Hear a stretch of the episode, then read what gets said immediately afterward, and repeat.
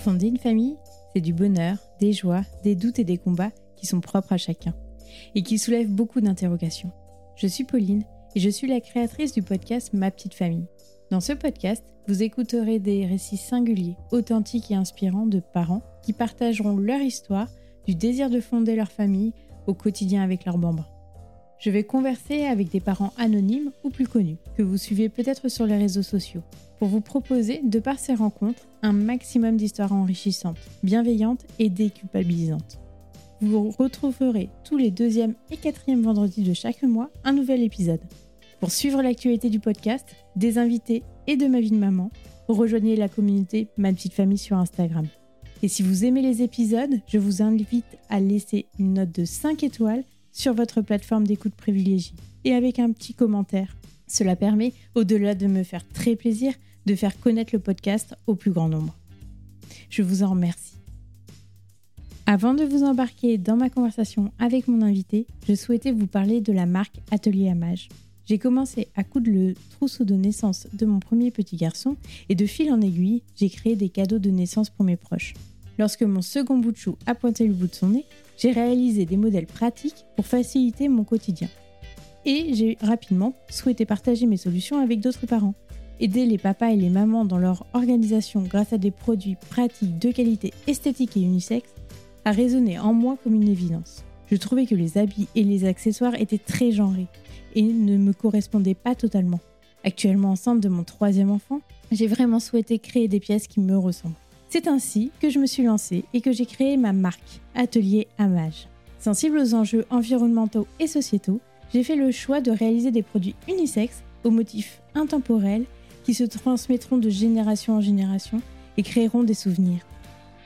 J'ai ainsi opté pour des matières de qualité et toutes certifiées. Ma première collection, Petit Amour, est composée d'articles porteurs de sens et de poésie. Vous trouverez des accessoires indispensables pour vos bouts de chou et une gamme de papeterie pour garder les souvenirs des importants moments de vie. Je vous invite à suivre le compte Instagram Atelier Amage, tout attaché, pour ne rien rater de l'actualité de la marque. Merci de votre soutien. Maintenant, je vous laisse avec l'épisode. Bonne écoute. Bonjour Astrid, merci beaucoup d'avoir accepté de témoigner au micro de ma petite famille. Bonjour. Avant de commencer, pourrais-tu te présenter, dire qui tu es, d'où tu viens et de qui est composée ta famille? Bonjour à toi, bonjour à toutes celles et ceux qui vont m'écouter.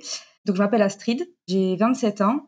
J'habite dans le sud de la France, près de Carcassonne. Donc ma famille est composée de ben, Marceau, mon fils, qui a 21 mois, et euh, de Ludovic, mon futur mari, qui a 32 euh, ans. Est-ce que tu as toujours voulu être euh, maman? Alors, question un peu compliqué. J'ai toujours imaginé en fait ma vie euh, avec des enfants. Je ne me voyais pas finir seule. Après, euh, ça a jamais été euh, une, envie viscérale. Voilà, c'était un peu, je pense, par convention, par tout ce qu'on nous raconte quand on est petite. je voulais vivre cette expérience, mais c'était pas hyper profond non plus. Voilà.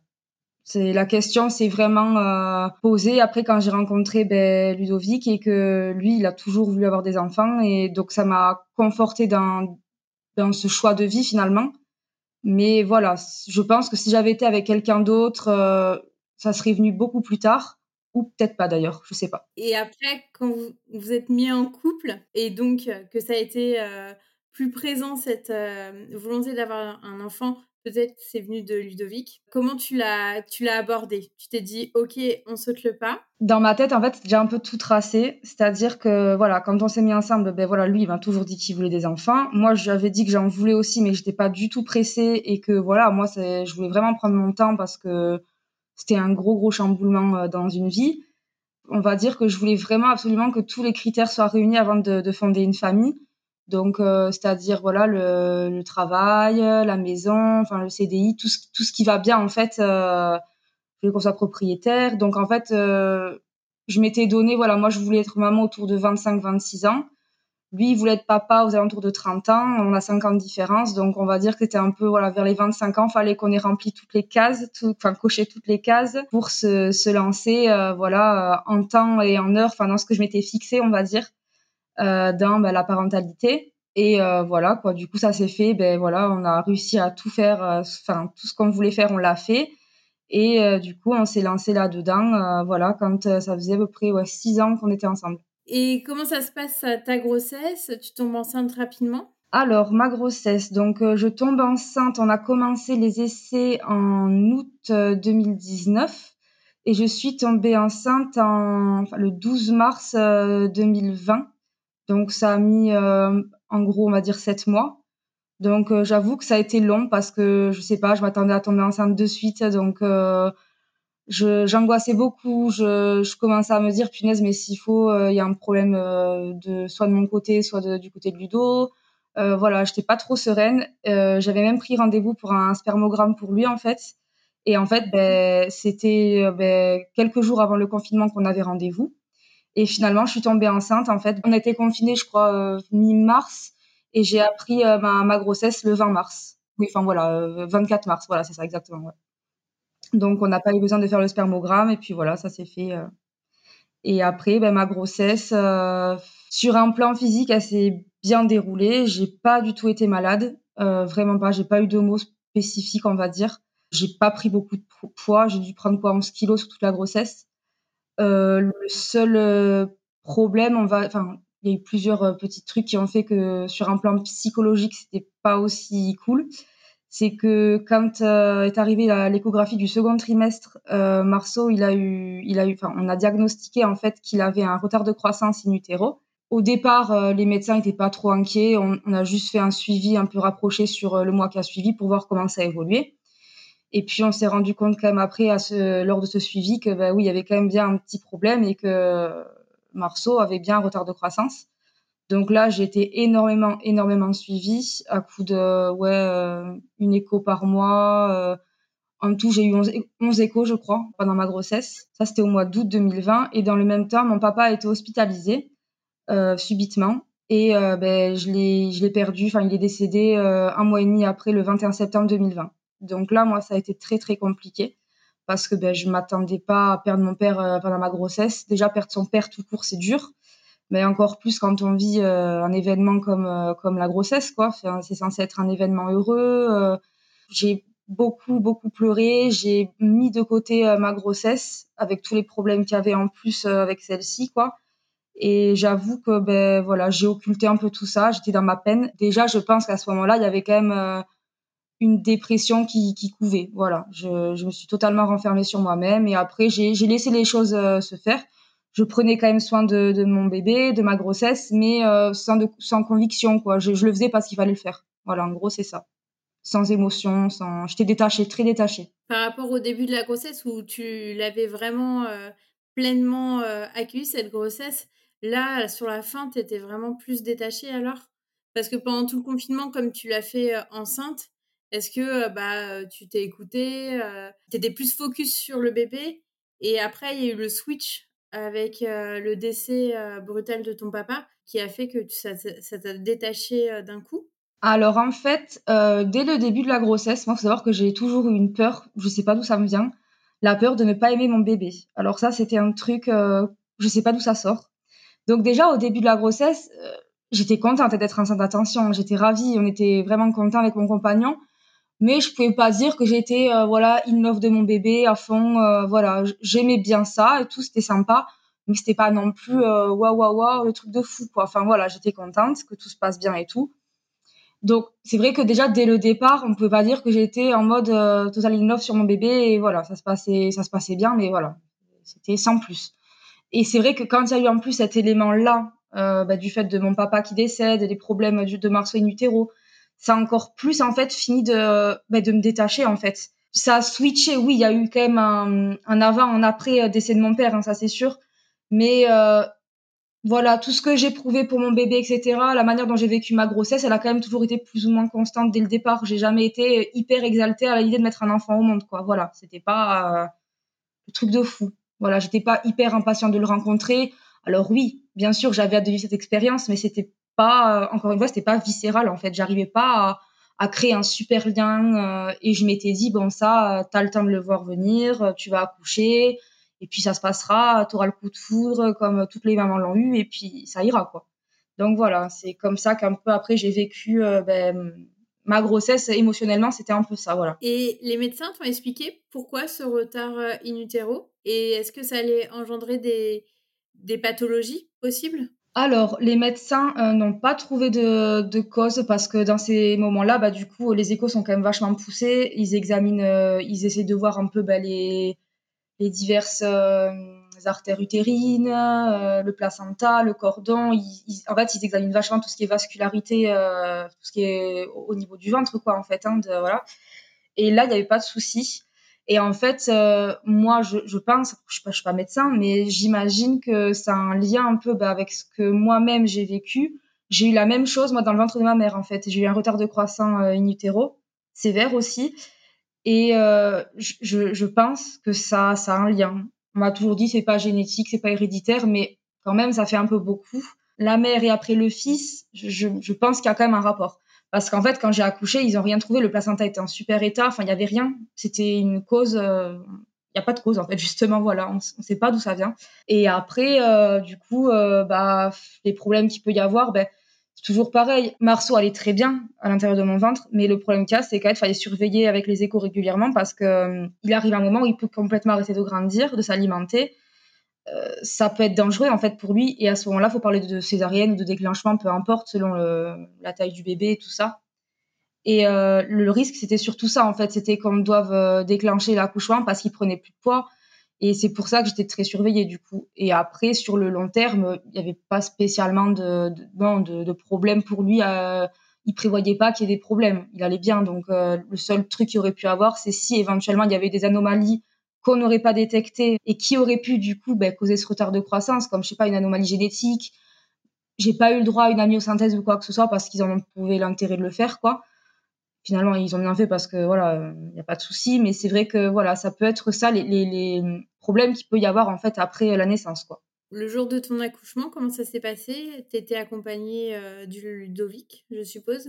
Alors, euh, mon accouchement, du coup, j'ai été déclenchée quand même. J'ai fini par être déclenchée. Alors, pas parce qu'il était un petit poids ou quoi que ce soit, parce que j'avais fait une écho un mois, euh, oui, un mois avant pour voir où on, où était. Il avait repris un peu de poids selon les échographies. Et du coup, euh, on m'a dit, ben maintenant, vous, on vous laisse tranquille, il vous reste un mois, on vous laisse tranquille, profitez de votre grossesse, chose que vous n'avez pas trop fait jusqu'à présent.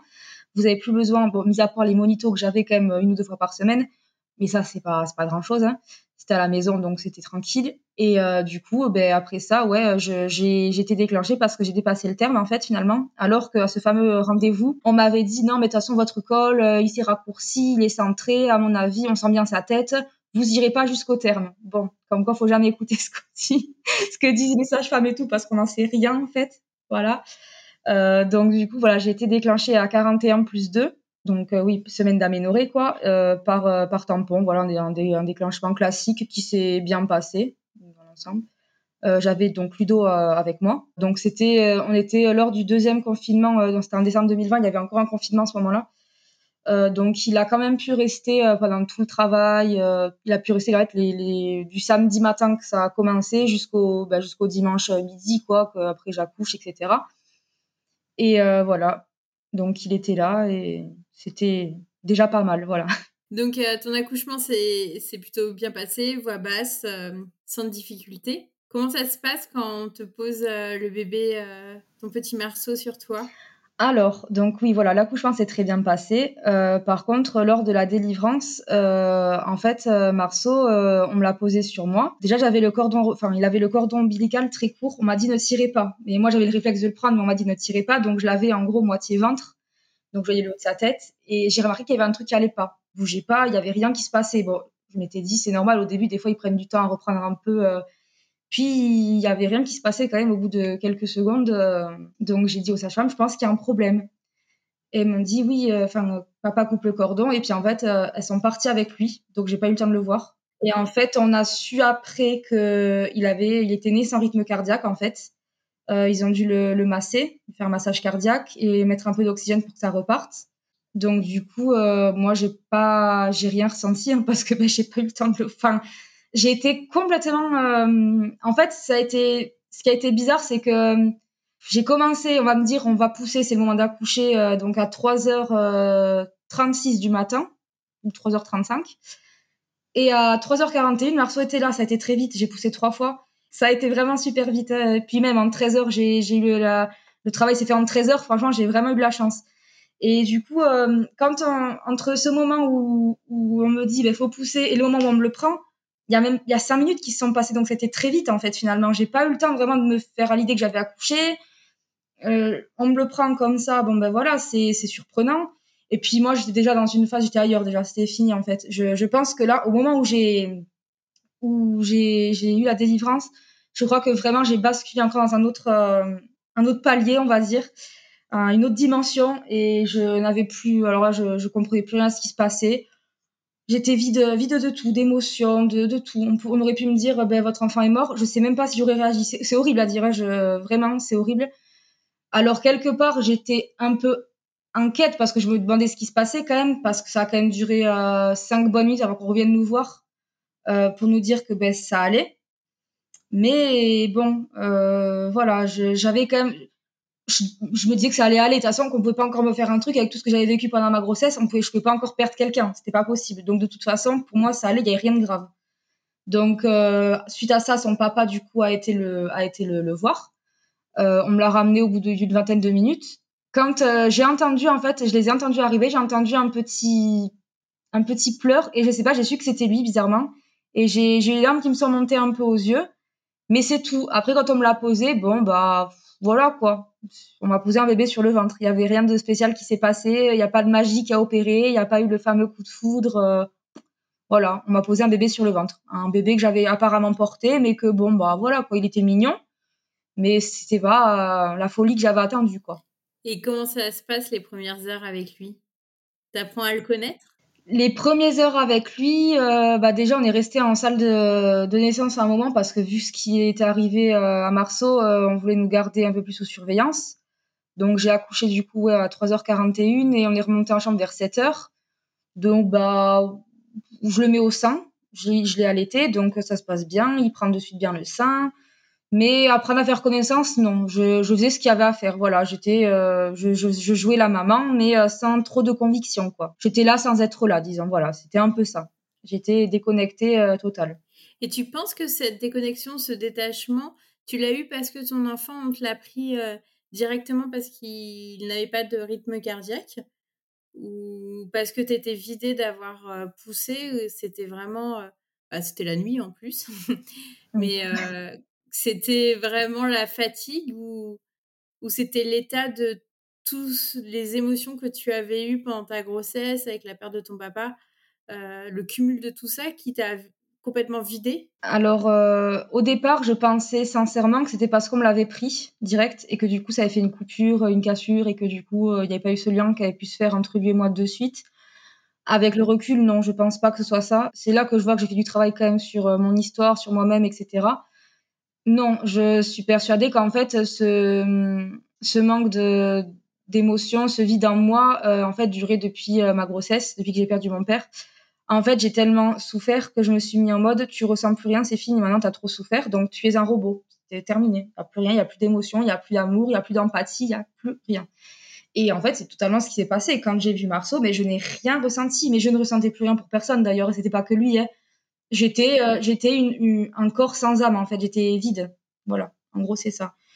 Et après en fait j'ai su que quand on vit un traumatisme trop important le cerveau enfin il se met un peu en mode euh, pilote automatique. Il se bloque totalement d'émotions etc de pas souffrir en fait tout simplement pour euh, pour plus avoir des il y a que quand on a des émotions et de l'empathie qu'on souffre.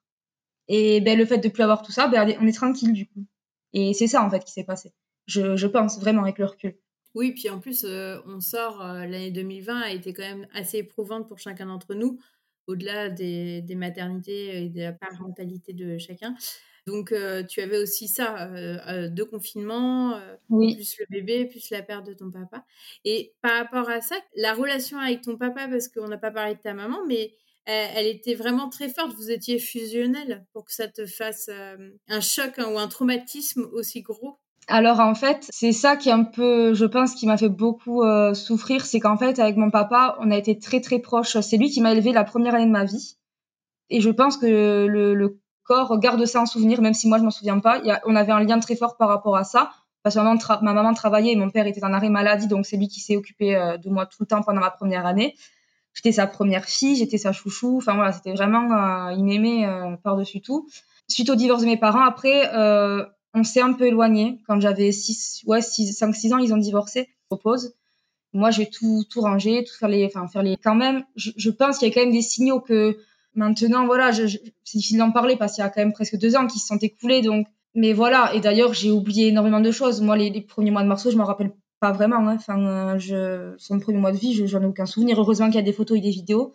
Et ça, je m'étais quand même, quand même j'avais porté une, une, importance particulière à le faire parce que je m'étais dit, le jour où ça ira mieux, si ça va mieux un jour, que j'ai des souvenirs. Parce que vu que là, ce que je vis, il fallait quand même que, que je puisse avoir des souvenirs. Voilà. Et tu avais expliqué quand même à, Ludovic euh, ton mal-être ou non, tu le cachais, tu le gardais vraiment pour toi.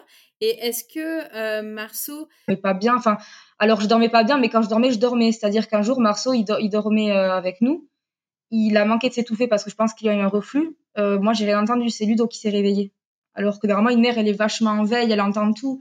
Et moi, j'étais tellement épuisée que j'ai même pas. Et je me suis dit, mais ma position postpartum, pour commencer, je voulais pas trop me l'avouer. Mais euh, je pense pas qu'il ait vraiment réalisé non, sur le moment. Je, il voyait que j'allais pas très bien, mais sans plus, quoi. C'était pas. C'est qu'après, en fait, que voilà, on a vu. Euh... Et puis pour Marceau, ben, Marceau, je pense effectivement que ça a été un bébé cool parce que je pense qu'il devait sentir que sa maman n'allait pas bien. Voilà. Alors après, il a jamais manqué d'amour de ma part, d'affection, parce que même si moi, j'arrivais pas à ressentir l'amour pour lui, je, lui je, faisais tout pour lui montrer que qu'il était aimé malgré tout, même si moi je le ressentais pas. Donc c'était des bisous, des câlins. Je le laissais jamais pleurer. J'ai toujours été euh, réconfortante. Mais je pense quand même, c'est sûr qu'il devait sentir que ben voilà, j'étais pas en forme. Et du coup, c'était un bébé qui avait ses nuits à trois mois, euh, qui s'est jamais beaucoup réveillé, même quand il faisait pas ses nuits, mais genre il était une fois par nuit. Enfin, c'était pas un bébé chiant, vraiment pas. Il était sage, il pleurait pas beaucoup. Euh, il a pas eu du tout de problème de reflux, de tout. Enfin, franchement, on a eu un bébé parfait. Sincèrement, euh, on n'a pas eu de problème. Donc euh, voilà, je pense effectivement qu'il a dû ressentir certaines choses. Et comment ça s'est passé quand ton mari a dû reprendre le travail? Donc à l'époque, le congé paternité était de, de 15 jours. Comment tu as vécu cette période où après tu es seule avec ton bébé? Alors ça, ça a été euh, bah, déjà plusieurs jours avant, je commençais à angoisser. En fait, je me disais, mais punaise, mais comment tu vas faire pour te retrouver seule avec cet enfant? À devoir t'en occuper. Euh, je, je voyais pas comment ça allait être possible en fait. Alors je savais très bien le faire à m'en occuper. C'est juste que j'en avais pas envie en fait. J'avais envie de tout sauf ça. Ben c'est simple. Hein. Le matin, je me réveillais avec des, des crises d'angoisse. Hein. Je, je je voulais pas sortir de mon lit. Euh... Enfin, j'étais ben, très très très angoissée, très stressée. Euh... Et oui, non, je l'ai pas bien vécu du tout. En plus, faut savoir que mon compagnon, il commence tôt le matin. Il commence à 6 heures et il finit à 13 heures. Donc il fait journée continue. Donc c'est cool parce que l'après-midi, il est théoriquement là, sauf qu'en fait, il a un deuxième travail à côté, donc même les après-midi, n'était pas là du coup. Souvent. Donc en fait, ça me faisait quand même passer de 6 heures du matin jusqu'à 18 heures seule avec un nourrisson, dont j'avais pas envie de m'occuper. Donc ça faisait quand même beaucoup. Donc bah petit à petit, euh, les angoisses sont passées quand même. Ça n'a pas duré très longtemps, heureusement. Et puis bah j'ai appris à pas aimer m'en occuper, mais j'ai appris à, le faire, on va dire, sans euh, trop me prendre la tête. Voilà, on va dire. Mais c'était pas un bon moment du tout. Ça, c'est sûr et certain. Et c'est à quel moment où tu as eu le déclic en te disant mais c'est pas normal ce que je vis, il faudrait que je consulte quelqu'un? Est-ce qu'il y a des sages-femmes qui sont passées normalement, elles passent euh, pour voir le poids du bébé, enfin le bébé et la maman? Euh, est-ce que tu as vu des professionnels pendant cette période? Alors euh, non. Ma sage-femme qui m'a suivi toute ma grossesse, c'était elle qui devait me faire le suivi postpartum ben, qui devait passer à la maison quelques jours après, je crois que c'est trois ou quatre jours pour voir si le bébé va bien, si la maman aussi. Mais moi, j'avais pas eu de déchirure, j'avais pas eu de points, j'avais rien eu. Moi, je, moi, physiquement, ça allait très bien. Donc, euh, moi, pour moi, il y avait pas grand chose à faire. Et en fait, euh, ce qui s'est passé, c'est que hum, ma sage-femme est, anglaise et était partie euh, du coup pour les fêtes ben, en Angleterre. Du coup, moi, j'ai accouché le 13 décembre et elle a eu le Covid là-bas. Enfin, ça a été compliqué et du coup, en fait, en gros, elle était pas là. Je sais plus exactement pourquoi. Elle m'avait donné le numéro d'une de ses consoeurs que j'ai appelé sur le chemin du retour à la du retour de la maternité et qui m'a gentiment envoyé balader parce que soi-disant j'appelais euh, trop tard, que c'était pas à ce moment-là qu'il fallait s'y prendre. Euh, voilà. Donc euh, elle n'est pas venue me rendre visite, sachant que j'avais accouché deux jours avant, je j'avais pas eu la tête avant à ça, enfin à, l'appeler quoi. En fait, j'avais autre chose à penser.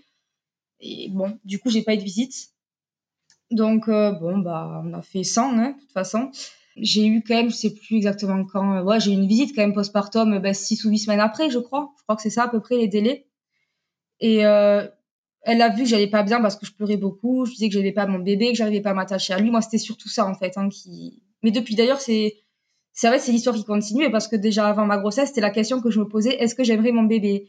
Et je pense que je me suis tellement euh, mis ça dans la tête que ben, ça a encore plus joué sur euh, entre ça et le reste, voilà. Et du coup, euh, elle a vu que j'allais pas bien, mais elle m'a dit voilà, vous êtes encore, c'est pas très très longtemps, c'est un mois que vous avez accouché. On va se laisser encore un peu de temps, on va voir. Si ça va pas, vous me rappelez, vous revenez me voir.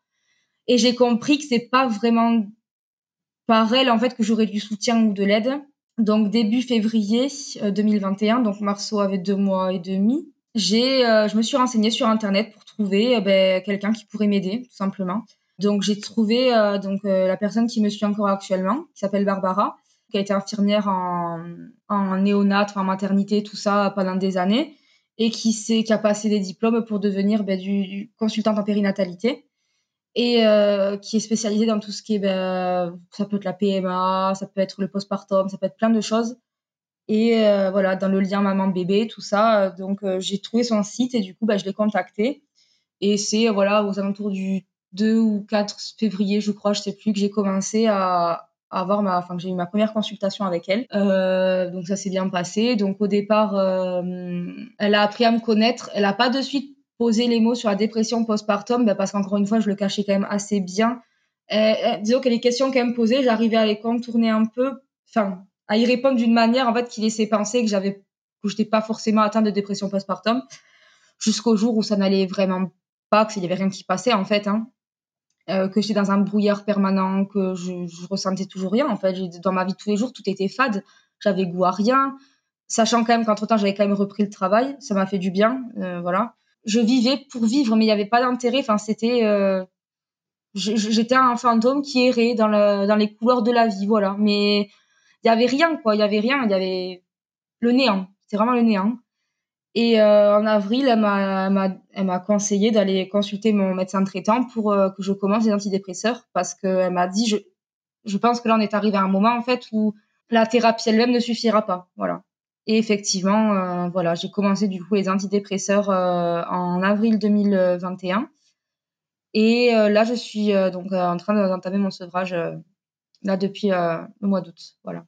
Quand elle t'a parlé d'antidépresseurs, ça peut faire peur à des gens. Toi, tu l'as bien accueilli. Tu t'es dit ça va, ça va me faire du bien aussi? Alors, je l'ai bien accueilli, oui et non. Oui, parce que d'un côté, c'était pour moi la seule clé de la guérison. Enfin, il, il restait plus que ça il y avait plus que ça à, tenter pour que ça fonctionne, vu que j'avais quand même entamé une thérapie, que j'avais mis des choses en place qui n'avaient pas spécialement marché.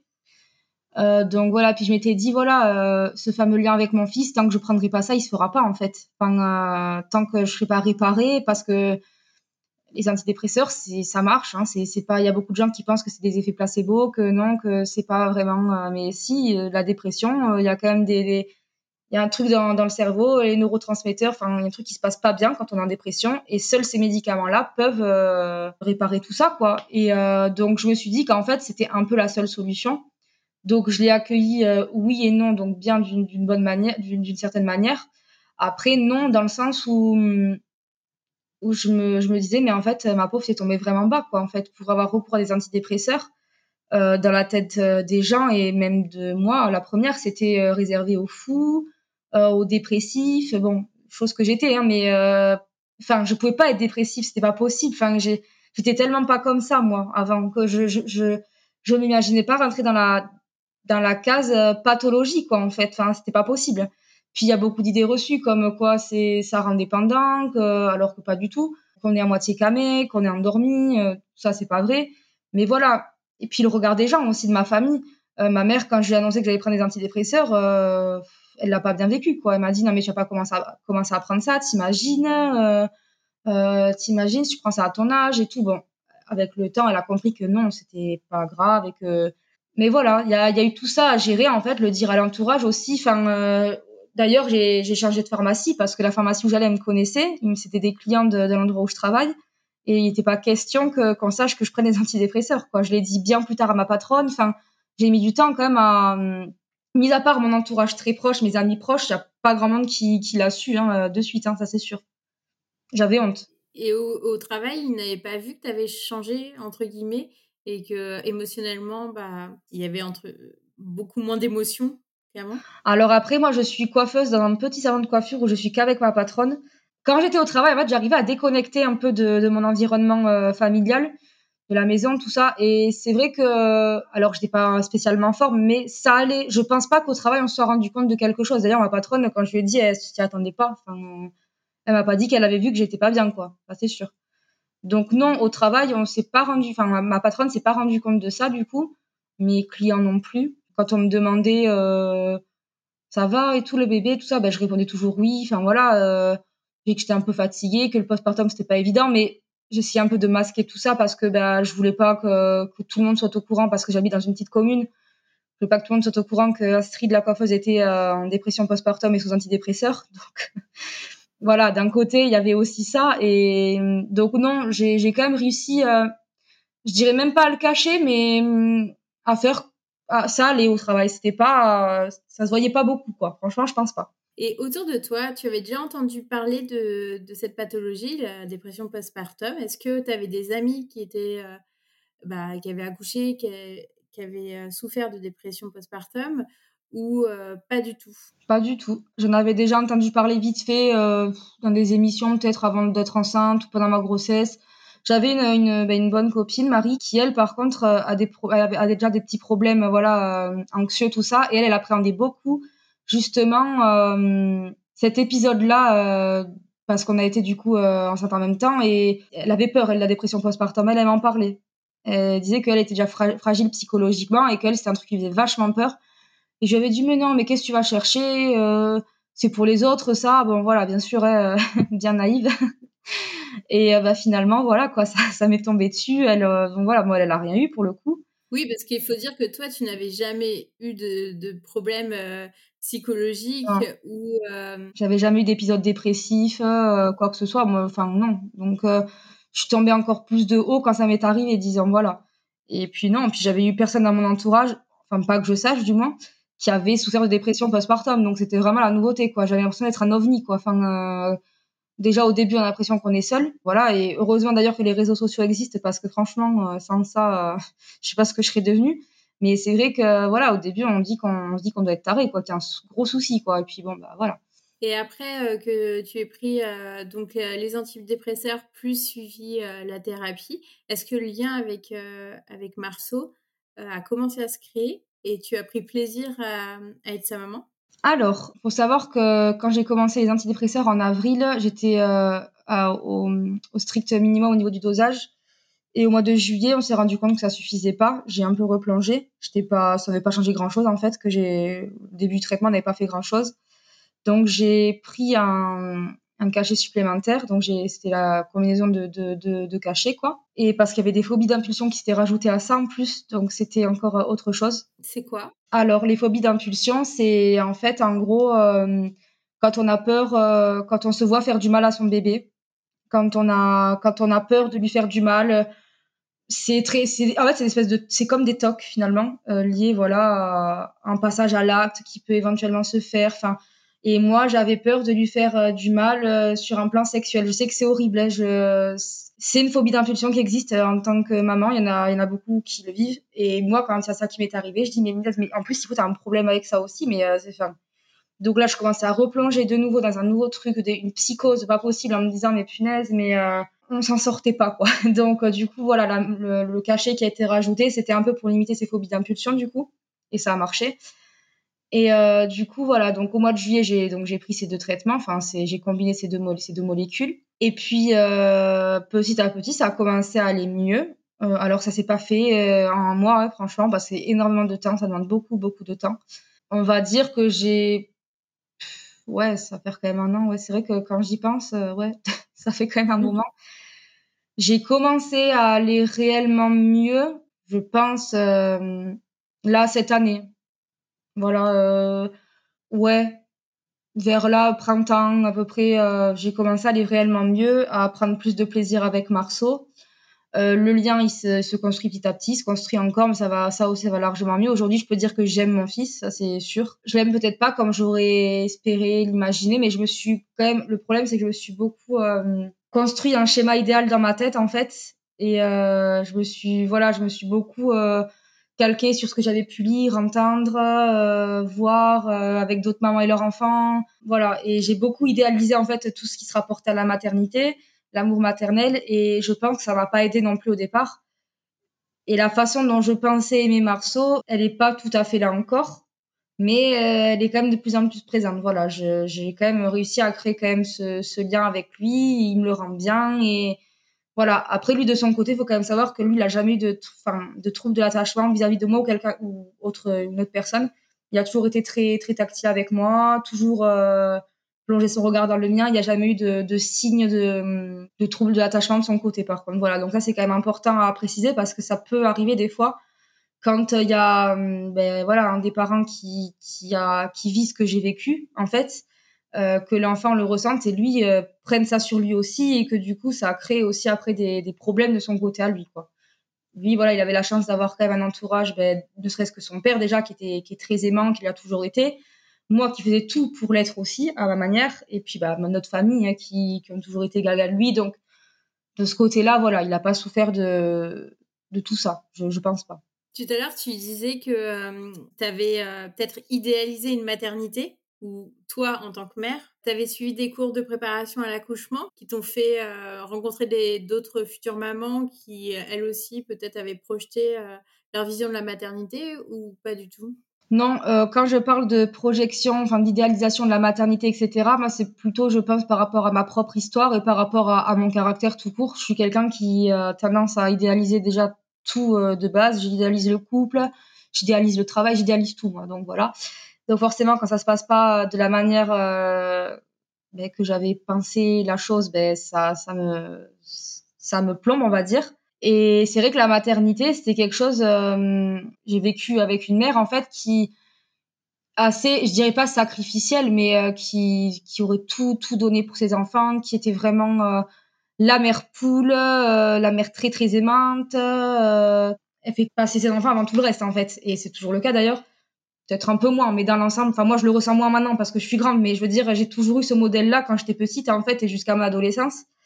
Et c'est vrai que hum, ben moi pour moi une mère ça pouvait être que ça en fait. Ça pouvait être que être très aimante de suite, avoir le coup de foudre, qu'être sacrificielle, que donner tout son temps pour sa, ses progénitures, faire passer à une maman avant, avant sa propre vie à soi. Enfin, et quand je me suis rendu compte que ben, moi, c'était pas mon cas, que j'étais pas comme ça, en fait, tout simplement, bah, je crois que je suis tombée de haut, finalement.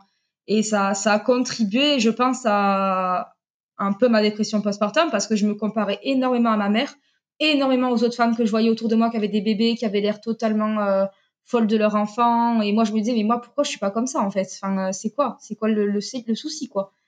Et puis, ben voilà, ça, ça finit quand même de la comparaison avec les autres ça finit quand même vachement euh, d'enfoncer le, le, clou, quoi, en fait. Hein. C'est très, très dur pour les mères, ça. Enfin, et je sais qu'il y en a beaucoup qui se comparent, c'est, c'est comme ça, hein. on choisit pas hein, de, de, d'être comme ça, et ça fait beaucoup de mal à la maternité, enfin, aux mères. Puis il y a aussi les réseaux sociaux qui, malgré euh, tout le bien que je peux en penser, euh, c'est pas forcément que que tout que tout rose les réseaux sociaux. On nous vend aussi beaucoup de rêves à propos de la famille, de la maternité, de, du couple, de tout en fait. On idéalise beaucoup euh, sur les réseaux sociaux euh, ce qu'est la vie de mère, la vie de parent. Euh, et puis finalement, bah c'est pas forcément toujours comme sur les réseaux sociaux, la famille parfaite, le bébé parfait, la mère parfaite. Enfin, ça n'existe pas tout ça hein, de toute façon. Mais ça, il faut un certain temps avant de s'en rendre compte et surtout un certain temps avant de se de se rendre compte aussi que hum, beaucoup de ces mamans qui vendent énormément de rêves sur la maternité et la parentalité, etc., euh, ne sont pas forcément plus heureuses que, que soi-même, qu'elles ont aussi des problèmes, que tout ne roule pas tous les jours comme elles veulent et comme les autres d'ailleurs. Mais ça, il faut un certain temps, il faut un certain travail sur soi euh, pour se dire que voilà, c'est ok, que c'est comme ça et s'en rendre compte. Quoi. Enfin, oui, il faut prendre du recul sur ce qu'on voit, les images qu'on voit, parce que c'est quelques secondes ou minutes d'une journée qui fait 24 Exactement. heures. Donc euh, attention à, à, ne pas euh, dire euh, c'est trop bien, leur famille est trop bien. Peut-être oui sur sur Insta quoi. voilà. Puis clairement, comme tu dis, ça peut aussi complexer des mamans qui sont déjà pas très bien dans leur dans leur peau et de se dire mais moi ben moi je, je suis pas bien, enfin je fais mal et je, ressens des choses mal par rapport à ces autres mamans et prendre vraiment beaucoup de, recul. C'est ça. Et ça, c'est inévitable de toute façon. Quand on commence à se comparer et à voir que ça va mieux chez les autres que chez soi, on se dit qu'on n'était pas faite pour être mère, tout simplement, qu'on a fait une grosse connerie et que ben, on aurait mieux fait de s'abstenir. C'est sincèrement, c'est moi, je l'ai pensé plusieurs fois, ça, euh, c'est sûr. Hein. Et Ludovic, euh, là-dedans, comment il te, il t'a soutenu, il a compris et il comprend dans quelle, euh, enfin, les phases dans lesquelles tu es passé? Je vais pas dire non parce que c'est pas totalement non, mais c'est pas totalement oui non plus. C'est-à-dire que il a su être là par rapport à Marceau dans le sens où il s'est occupé de lui, bah, c'est son rôle, on est d'accord, mais il a su prendre le relais quand il fallait. Euh, il a jamais rechigné à faire quoi que ce soit. Enfin, pour ça, voilà. Mais euh, pour lui, la dépression, c'est quelque chose d'assez abstrait qui n'existe pas. Il a, enfin là, si maintenant il sait, mais au départ, euh, voilà, il m'avait dit que de toute façon, euh, avant que je commence mon traitement, etc., je sais plus exactement quand c'était, je sais pas si j'avais commencé à me faire suivre déjà. Il m'avait dit non mais de toute façon, au bout d'un moment, faut sortir les doigts du cul, quoi, pour parler, pour parler crûment, et puis il faut avancer, quoi. Faut, tu vas pas te laisser submerger par tes émotions comme ça euh, voilà, euh, la dépression c'est dans la tête, euh, ça n'existe pas vraiment, enfin des trucs comme ça. Alors ça fait mal parce qu'on se dit putain mais même la personne avec qui on vit, elle n'arrive pas à comprendre en fait que ben je le fais qu'on le fait pas exprès quoi, enfin que je voilà. Après il s'est quand même radouci, enfin radouci, je m'entends, il a jamais été dur hein, non plus dans le sens voilà. Mais au fil du temps, je pense qu'il a un peu plus compris. Mais il faut savoir que mon compagnon c'est pas quelqu'un qui parle énormément, qui est pas quelqu'un qui est trop dans l'empathie non plus je sais pas si vraiment il a déjà pris la, la mesure de ce qui s'était vraiment passé pour moi. Je, pense pas. Je... Après, il y a aussi que je pense sincèrement que pour comprendre vraiment, il faut le vivre. Des trucs comme ça, c'est vraiment pas, enfin, c'est pas évident de se mettre à la place de quelqu'un quand on l'a pas vécu soi-même. Donc, euh... après, voilà, c'était pas le style à me demander tous les quatre matins est-ce que ça va, ça va mieux? Non, ça, je peux pas dire que c'était le cas, c'est pas vrai. Il me posait pas trop de questions là-dessus. Alors, je pense qu'il y avait aussi une part de euh, pudeur, ouais. Puis il voulait peut-être pas remuer le couteau dans la plaie. Il disait peut-être qu'elle est pas le connaissant. Je pense qu'il devait se dire elle est pas bien. J'ai pas envie de la remettre avec ça tout le temps, de lui en faire parler. Enfin, il y avait ça aussi, je pense. Voilà, c'est un peu un tout. Et aujourd'hui, quelle maman euh, tu es et comment tu te sens? Donc tu es dans la phase où, où tu es en sevrage, donc ça doit aller mieux? oui, c'est ça, ça va mieux. Alors, euh, aujourd'hui, euh, bon bah voilà, je me sens mieux, bien mieux. Euh, j'ai repris goût à la vie. vraiment, j'ai retrouvé des émotions, de l'empathie, des sentiments. Je suis moins angoissée, moins stressée. Je dis pas que je suis revenue celle que j'étais avant, parce que ça, ça, ça n'existera plus. De toute façon, la street d'avant n'existe plus. Pour deux choses, bah déjà, quand on devient mère, on devient une autre personne. Enfin, on peut rester soi-même, mais il y a quand même un pan de notre identité qui change de toute façon. Et il y a aussi la dépression postpartum qui fait que ben, ça chamboule tellement en fait que de toute façon on ne peut plus être tout à fait la même parce que on pense différemment, euh, les avis ne sont plus les mêmes sur, certaines choses, on on n'a plus la même façon de voir les choses en règle générale de toute façon. Donc euh, je, comme je dis voilà, je, je, vais je vais bien aujourd'hui, je peux dire que je vais bien, voilà. Et après avec mon fils, euh, ben, je suis une mère, je pense, euh, dit ça c'est ça, c'est une question, on me la pose rarement, mais j'ai toujours du mal à y répondre. Le, la mère que je suis, euh, alors je suis toujours pas une mère poule. Je suis pas la, la mère poule que je pensais être, que j'aurais aimé être. Euh, je suis pas là au moindre truc à m'inquiéter, à, à s'il tombe à ruer sur lui vite pour euh, ruer sur lui vite pour qu'il. Enfin voilà, je suis pas surprotectrice, loin de là. Je peux pas encore dire qu'il me manque. Là, il est plus, il est pas là depuis hier. Bah voilà, c'est pas, c'est pas grave. Hein, je m'en sors. Hein. J'ai pas un manque euh, viscéral de lui. Je ressens pas encore cet amour viscéral, mais c'est quand même de plus en plus, de plus en plus là. J'apprécie les moments que je passe avec lui. J'apprécie ses câlins. J'apprécie de voir dialoguer de plus en plus avec nous. J'aime même des fois ses colères. Enfin, il me fait rire dans ce qu'il fait, dans, son, dans, dans, dans le fait qu'il s'affirme, en fait, qu'il grandit tout simplement. Euh, je le trouve beau, je le trouve intelligent. Euh, enfin voilà quoi, je veux dire, c'est mon c'est mon fils quoi, c'est mon petit.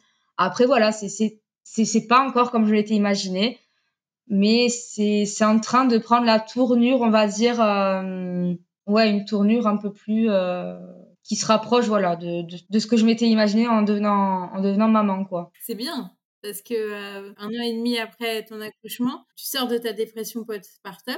quoi, ça peut être plus ou moins long parce qu'il y en a qui, qui mettent plus d'un an, comme ça a été ton cas. Et puis on voit que là, même quand tu en parles, moi j'ai la vidéo, tu as le sourire, tu as l'air heureuse quand même. Oui, oui, oui, non mais oui, franchement, moi ça n'a rien à voir, c'est pas comparable.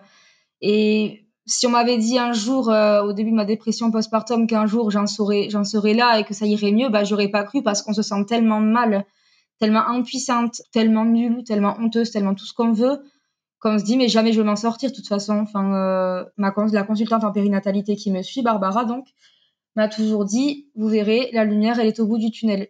Ça va être long peut-être, mais vous verrez qu'un jour euh, ça ira mieux. Vous vous, vous apprécierez euh, sûrement plus la maternité que vous l'appréciez maintenant. Enfin, il n'y a, y a, pas de souci. Il faut avoir confiance en, vous. Et puis, effectivement, voilà, c'est. Je pense que dans la dépression postpartum, il y a deux choses qui sont essentielles vraiment pour en guérir. C'est ben, tout ce qui est sur le plan médical, que ce soit la, thérapie, euh, les médicaments, enfin voilà, euh, voilà, le noyau médical, on va dire, et le temps. Le temps, pour moi, c'est vraiment la chose la plus importante, à mon sens, parce qu'il y a qu'avec le temps qu'on va mieux, en fait. Faut pas, faut pas, faut pas être pressé. Ça, ça finit par aller mieux, de toute façon, ça c'est certain si on est aidé. Ça, c'est important. Faut se faire aider. C'est vraiment ça. Je je le redirai jamais assez. C'est un truc pour lequel je, je, lutte, on va dire un peu. Se faire aider, c'est vraiment la clé de n'importe quelle manière. Chacun peut se faire aider à sa manière. Voilà, il y a la psycho, il y a la psychothérapie. Bah voilà, il y a le, le traitement médicamenteux, il y a le, sport, il y a des, il y a plein d'échappatoires. Il y a en parler avec ses amis, euh, sa famille, se faire entourer. Mais voilà, faut pas rester seul là-dedans parce que euh, c'est ça nous bouffe en fait. On peut pas on peut pas s'en sortir seul, ça c'est une évidence. Et je j'ai déjà eu à, à faire euh, à des mamans au travers de mon compte Instagram qui ben, qui malheureusement ne se sont pas fait aider parce qu'elles pensaient qu'elles allaient s'en sortir. Et du coup, ben, ça donne des, des dépressions chroniques en fait. C'est-à-dire qu'il y a des moments où ça va mieux et puis il y a des moments où ça va plus, quoi. Ça va plus du tout. Et malheureusement, bah, ça, c'est le problème quand on se fait pas aider en fait. Et il n'est jamais trop tard pour se faire aider. Ça, faut le savoir aussi. C'est pas parce que votre enfant il a trois ans que vous pouvez pas. Si vous souffrez, euh, vous pensez souffrir d'une dépression postpartum, il faut se. Il est, il est pas trop tard. Voilà. C'est le tout, c'est de. C'est difficile, mais il faut réussir à franchir le, le cap euh, de demander de l'aide, quoi. Et toi, tu dirais que c'est quoi les symptômes euh, évidents quand on souffre d'une dépression postpartum? Alors, euh, les symptômes évidents, pour moi, il y a donc les troubles de l'humeur, voilà, beaucoup de, pleurs, euh, ou pas, ou alors, une, comme moi, une, une espèce d'incapacité à éprouver des choses. Ça, c'est quand même un facteur aussi, enfin, c'est un, un symptôme aussi qui est quand même assez révélateur. la, le, la, fatigue extrême, alors oui, quand on est parent, on est fatigué, mais il y a fatigue et fatigue une fatigue extrême qui est difficilement gérable, etc. Euh, qui même après avoir, euh, même en ayant dormi euh, plusieurs heures d'affilée, ça va pas mieux, c'est que voilà, ça c'est pas forcément bon non plus. Euh, ben voilà, des difficultés à créer un lien avec son enfant, ça, ça fait partie aussi de, des symptômes. Ben la, la perte d'appétit, ça aussi, c'est comme quand on est dépressif tout court, c'est dans toutes les formes de dépression en fait. Hein, on soit on mange beaucoup pour compenser quelque chose, soit on mange pas assez. Donc ça peut être l'anorexie, ça peut être des troubles alimentaires, ça peut être plein de choses en fait qui peuvent se développer. Et voilà, il y a plein de choses, des crises d'angoisse, de l'anxiété, voilà, du beaucoup de stress. Euh, voilà aussi euh, des, des phobies d'impulsion assez poussées euh, liées à l'enfant. Enfin, disons qu'il y a hum, il y a plusieurs euh, facteurs, enfin plusieurs symptômes qu'il faut prendre en compte en fait. Euh, après, il y a qu'un médecin qui peut poser un diagnostic ou un psychologue hein, sur la dépression postpartum, mais c'est assez varié. Franchement, moi, c'était j'avais pas tant de pleurs que ça, mais c'était beaucoup, euh, ben voilà, difficulté d'attachement, c'était le truc principal. Euh, la déconnexion totale avec euh, les sentiments, euh, voilà, ça, ça a été ben, la perte de poids avec le manque d'appétit, une espèce de, brouillard constant dans lequel je me trouvais. Voilà, il y y a pas mal de choses qui font que, voilà. Une hypervigilance aussi, pardon, ça aussi l'hypervigilance envers son bébé, en fait, on, se retient presque de, on se met en veille constante, en fait, du moindre petit signe qui pourrait faire que son bébé est un problème. Par exemple, on le met, on le met au lit, à côté de soi. On va se réveiller à tout moment au moindre petit truc, voir s'il respire. C'est être en fait en, c'est une vigilance accrue en fait de chaque instant de la vie de son bébé, quoi, au point qu'on se fatigue, qu'on qu'on fait, qu'on fait plus rien d'autre. Enfin, Et ça, c'est très fatigant pour la maman, du coup, parce que du coup, on dort pas beaucoup.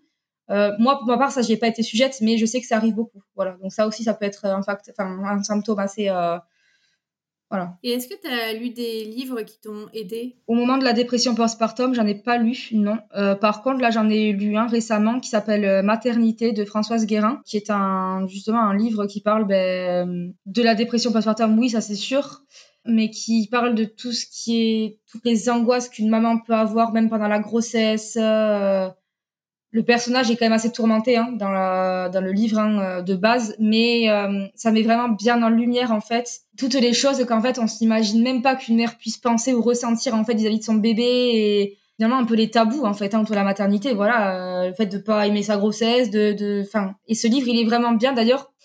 Je sais, alors je sais pas si je le conseillerais à une femme qui est enceinte parce que le problème c'est que ça peut être assez, je dirais pas anxiogène, hein, mais hum, une maman qui est déjà stressée de base ça peut remuer quand même pas mal de choses, voilà. Mais une maman qui est en phase avec sa, avec sa grossesse, qui a pas de problème, c'est un livre qui est, moi je pense à lire même en postpartum, même, même pour les mamans euh, chez qui tout va très bien.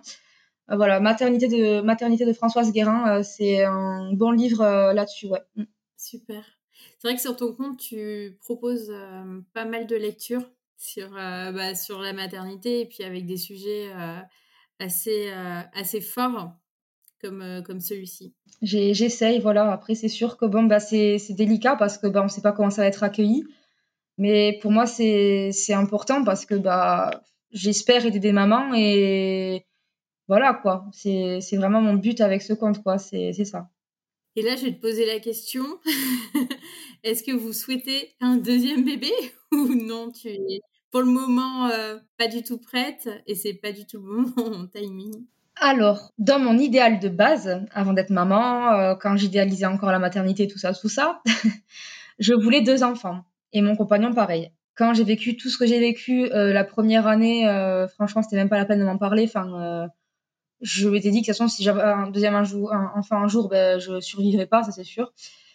Puis là, avec le recul maintenant, alors je dis pas que je veux absolument avoir un deuxième enfant, pas, pas maintenant, mais disons que je ferme pas la porte à ça non plus, euh, parce que euh, quand on a vécu ce que j'ai vécu et ce que plein d'autres mamans vivent euh, en ayant en fait une dépression postpartum, on passe à côté de tellement de choses avec son bébé et tout ça que je pense qu'il y a quand même un peu une envie de réparer un peu ça avec bah, une autre grossesse, un autre bébé.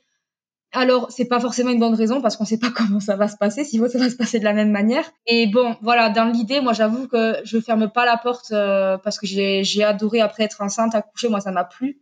En mettant de côté tous les, les problèmes, euh, on parle juste du plan physique, hein. euh, moi, ça m'a plu. Donc, c'est un truc que je, je me vois pas ne jamais revivre une grossesse, par exemple, ou revivre un accouchement. Ça, ouais, j'ai adoré accoucher, bon, voilà. Et c'est vrai que euh, plus le temps passe, plus je me dis peut-être, voilà. Sachant que mon compagnon, bon, lui, veut un deuxième enfant, mais ça, de toute façon, ce sera pas la raison pour laquelle j'en un deuxième, parce que je ne veux pas céder à ça si je suis pas prête et si j'en veux pas vraiment. Tant pis, s'il faut, il n'y en aura qu'un, et ça sera déjà très bien comme ça. Il est au courant. Voilà. Après, là, il y a des projets dans ma vie qui font que, voilà, là, on se marie l'année prochaine, en août l'année prochaine, donc euh, là, je ne veux pas être enceinte cette année, j'ai trop de choses à faire, et puis voilà. Mais peut-être après le mariage, peut-être, on sait. Pour le moment, c'est une idée qu'on a, voilà. On se dit peut-être qu'à ce moment-là, il y aura encore une année de plus qui se sera passée. J'aurai encore plus mûri euh, ben, dans, mes réflexions sur la maternité, dans la maternité en règle générale. J'irai encore mieux, normalement. Et Marceau aura trois ans, enfin deux ans et demi, on va dire. Je pense qu'à ce moment-là, on pourra se poser sérieusement la question à savoir si oui ou non on remet un bébé en route ou pas. Voilà. Mais la porte n'est pas fermée du tout euh, pour le moment. Euh, ça a évolué, on va dire, ces derniers temps. La réflexion n'est plus enfin, le sujet n'est pas fermé euh, comme il a pu l'être auparavant. Bah, c'est une super nouvelle. Oui. Ça veut dire que tu, vas beaucoup mieux. Voilà. Ça veut dire que ça va mieux. c'est ça. bah, sur ces bonnes paroles, je pense que euh, on va clôturer. Je te remercie beaucoup d'avoir levé le voile euh, bah, sur la dépression postpartum. Avec grand plaisir. Chez toutes les femmes. Donc c'est pas parce que on n'a pas eu de, bah voilà, qu'on n'a pas eu de d'épisodes dépressifs dans sa vie qu'on ne peut pas être touché. Donc tout le monde peut être touché et je pense qu'un témoignage comme le tien est très important pour informer et euh, surtout euh, ne pas rester seul dans son coin et se faire aider. Ce que tu as réussi à faire, euh, j'allais dire assez rapidement quand tu as senti que ça n'allait vraiment pas bien. Mais c'est vrai que voilà, c'est quand même important ce que tu soulignes que ça peut toucher toutes les femmes, enfin toutes les nouvelles mères. C'est ça, c'est vraiment, j'aimerais vraiment finir là-dessus parce que il y a beaucoup de personnes, ben, moi la première, qui pensaient que ben non, quand on n'a jamais d'épisode dépressif ou quoi que ce soit, ben franchement, on est à l'abri de tout ça. Et on peut avoir vécu une super grossesse, avoir eu super envie euh, d'avoir un enfant, euh, un super accouchement. En fait, tous les, tous les feux peuvent être ouverts, mais ça n'empêchera pas que si on est amené, enfin, c'est un tel chamboulant la maternité que, voilà, on peut euh, avoir mis toutes les chances de son côté pour que tout se passe bien. Malheureusement, personne n'est à l'abri euh, de, ça. Voilà. Et ça, c'est très important de le dire. Merci beaucoup. Avec plaisir. Si vous entendez ce message, c'est que vous avez écouté l'épisode jusqu'au bout. Et je vous en remercie grandement. Je vous invite à me laisser un commentaire pour continuer les échanges et à mettre la note de 5 étoiles si l'épisode vous a plu. Cela contribue à augmenter la visibilité du podcast sur les plateformes.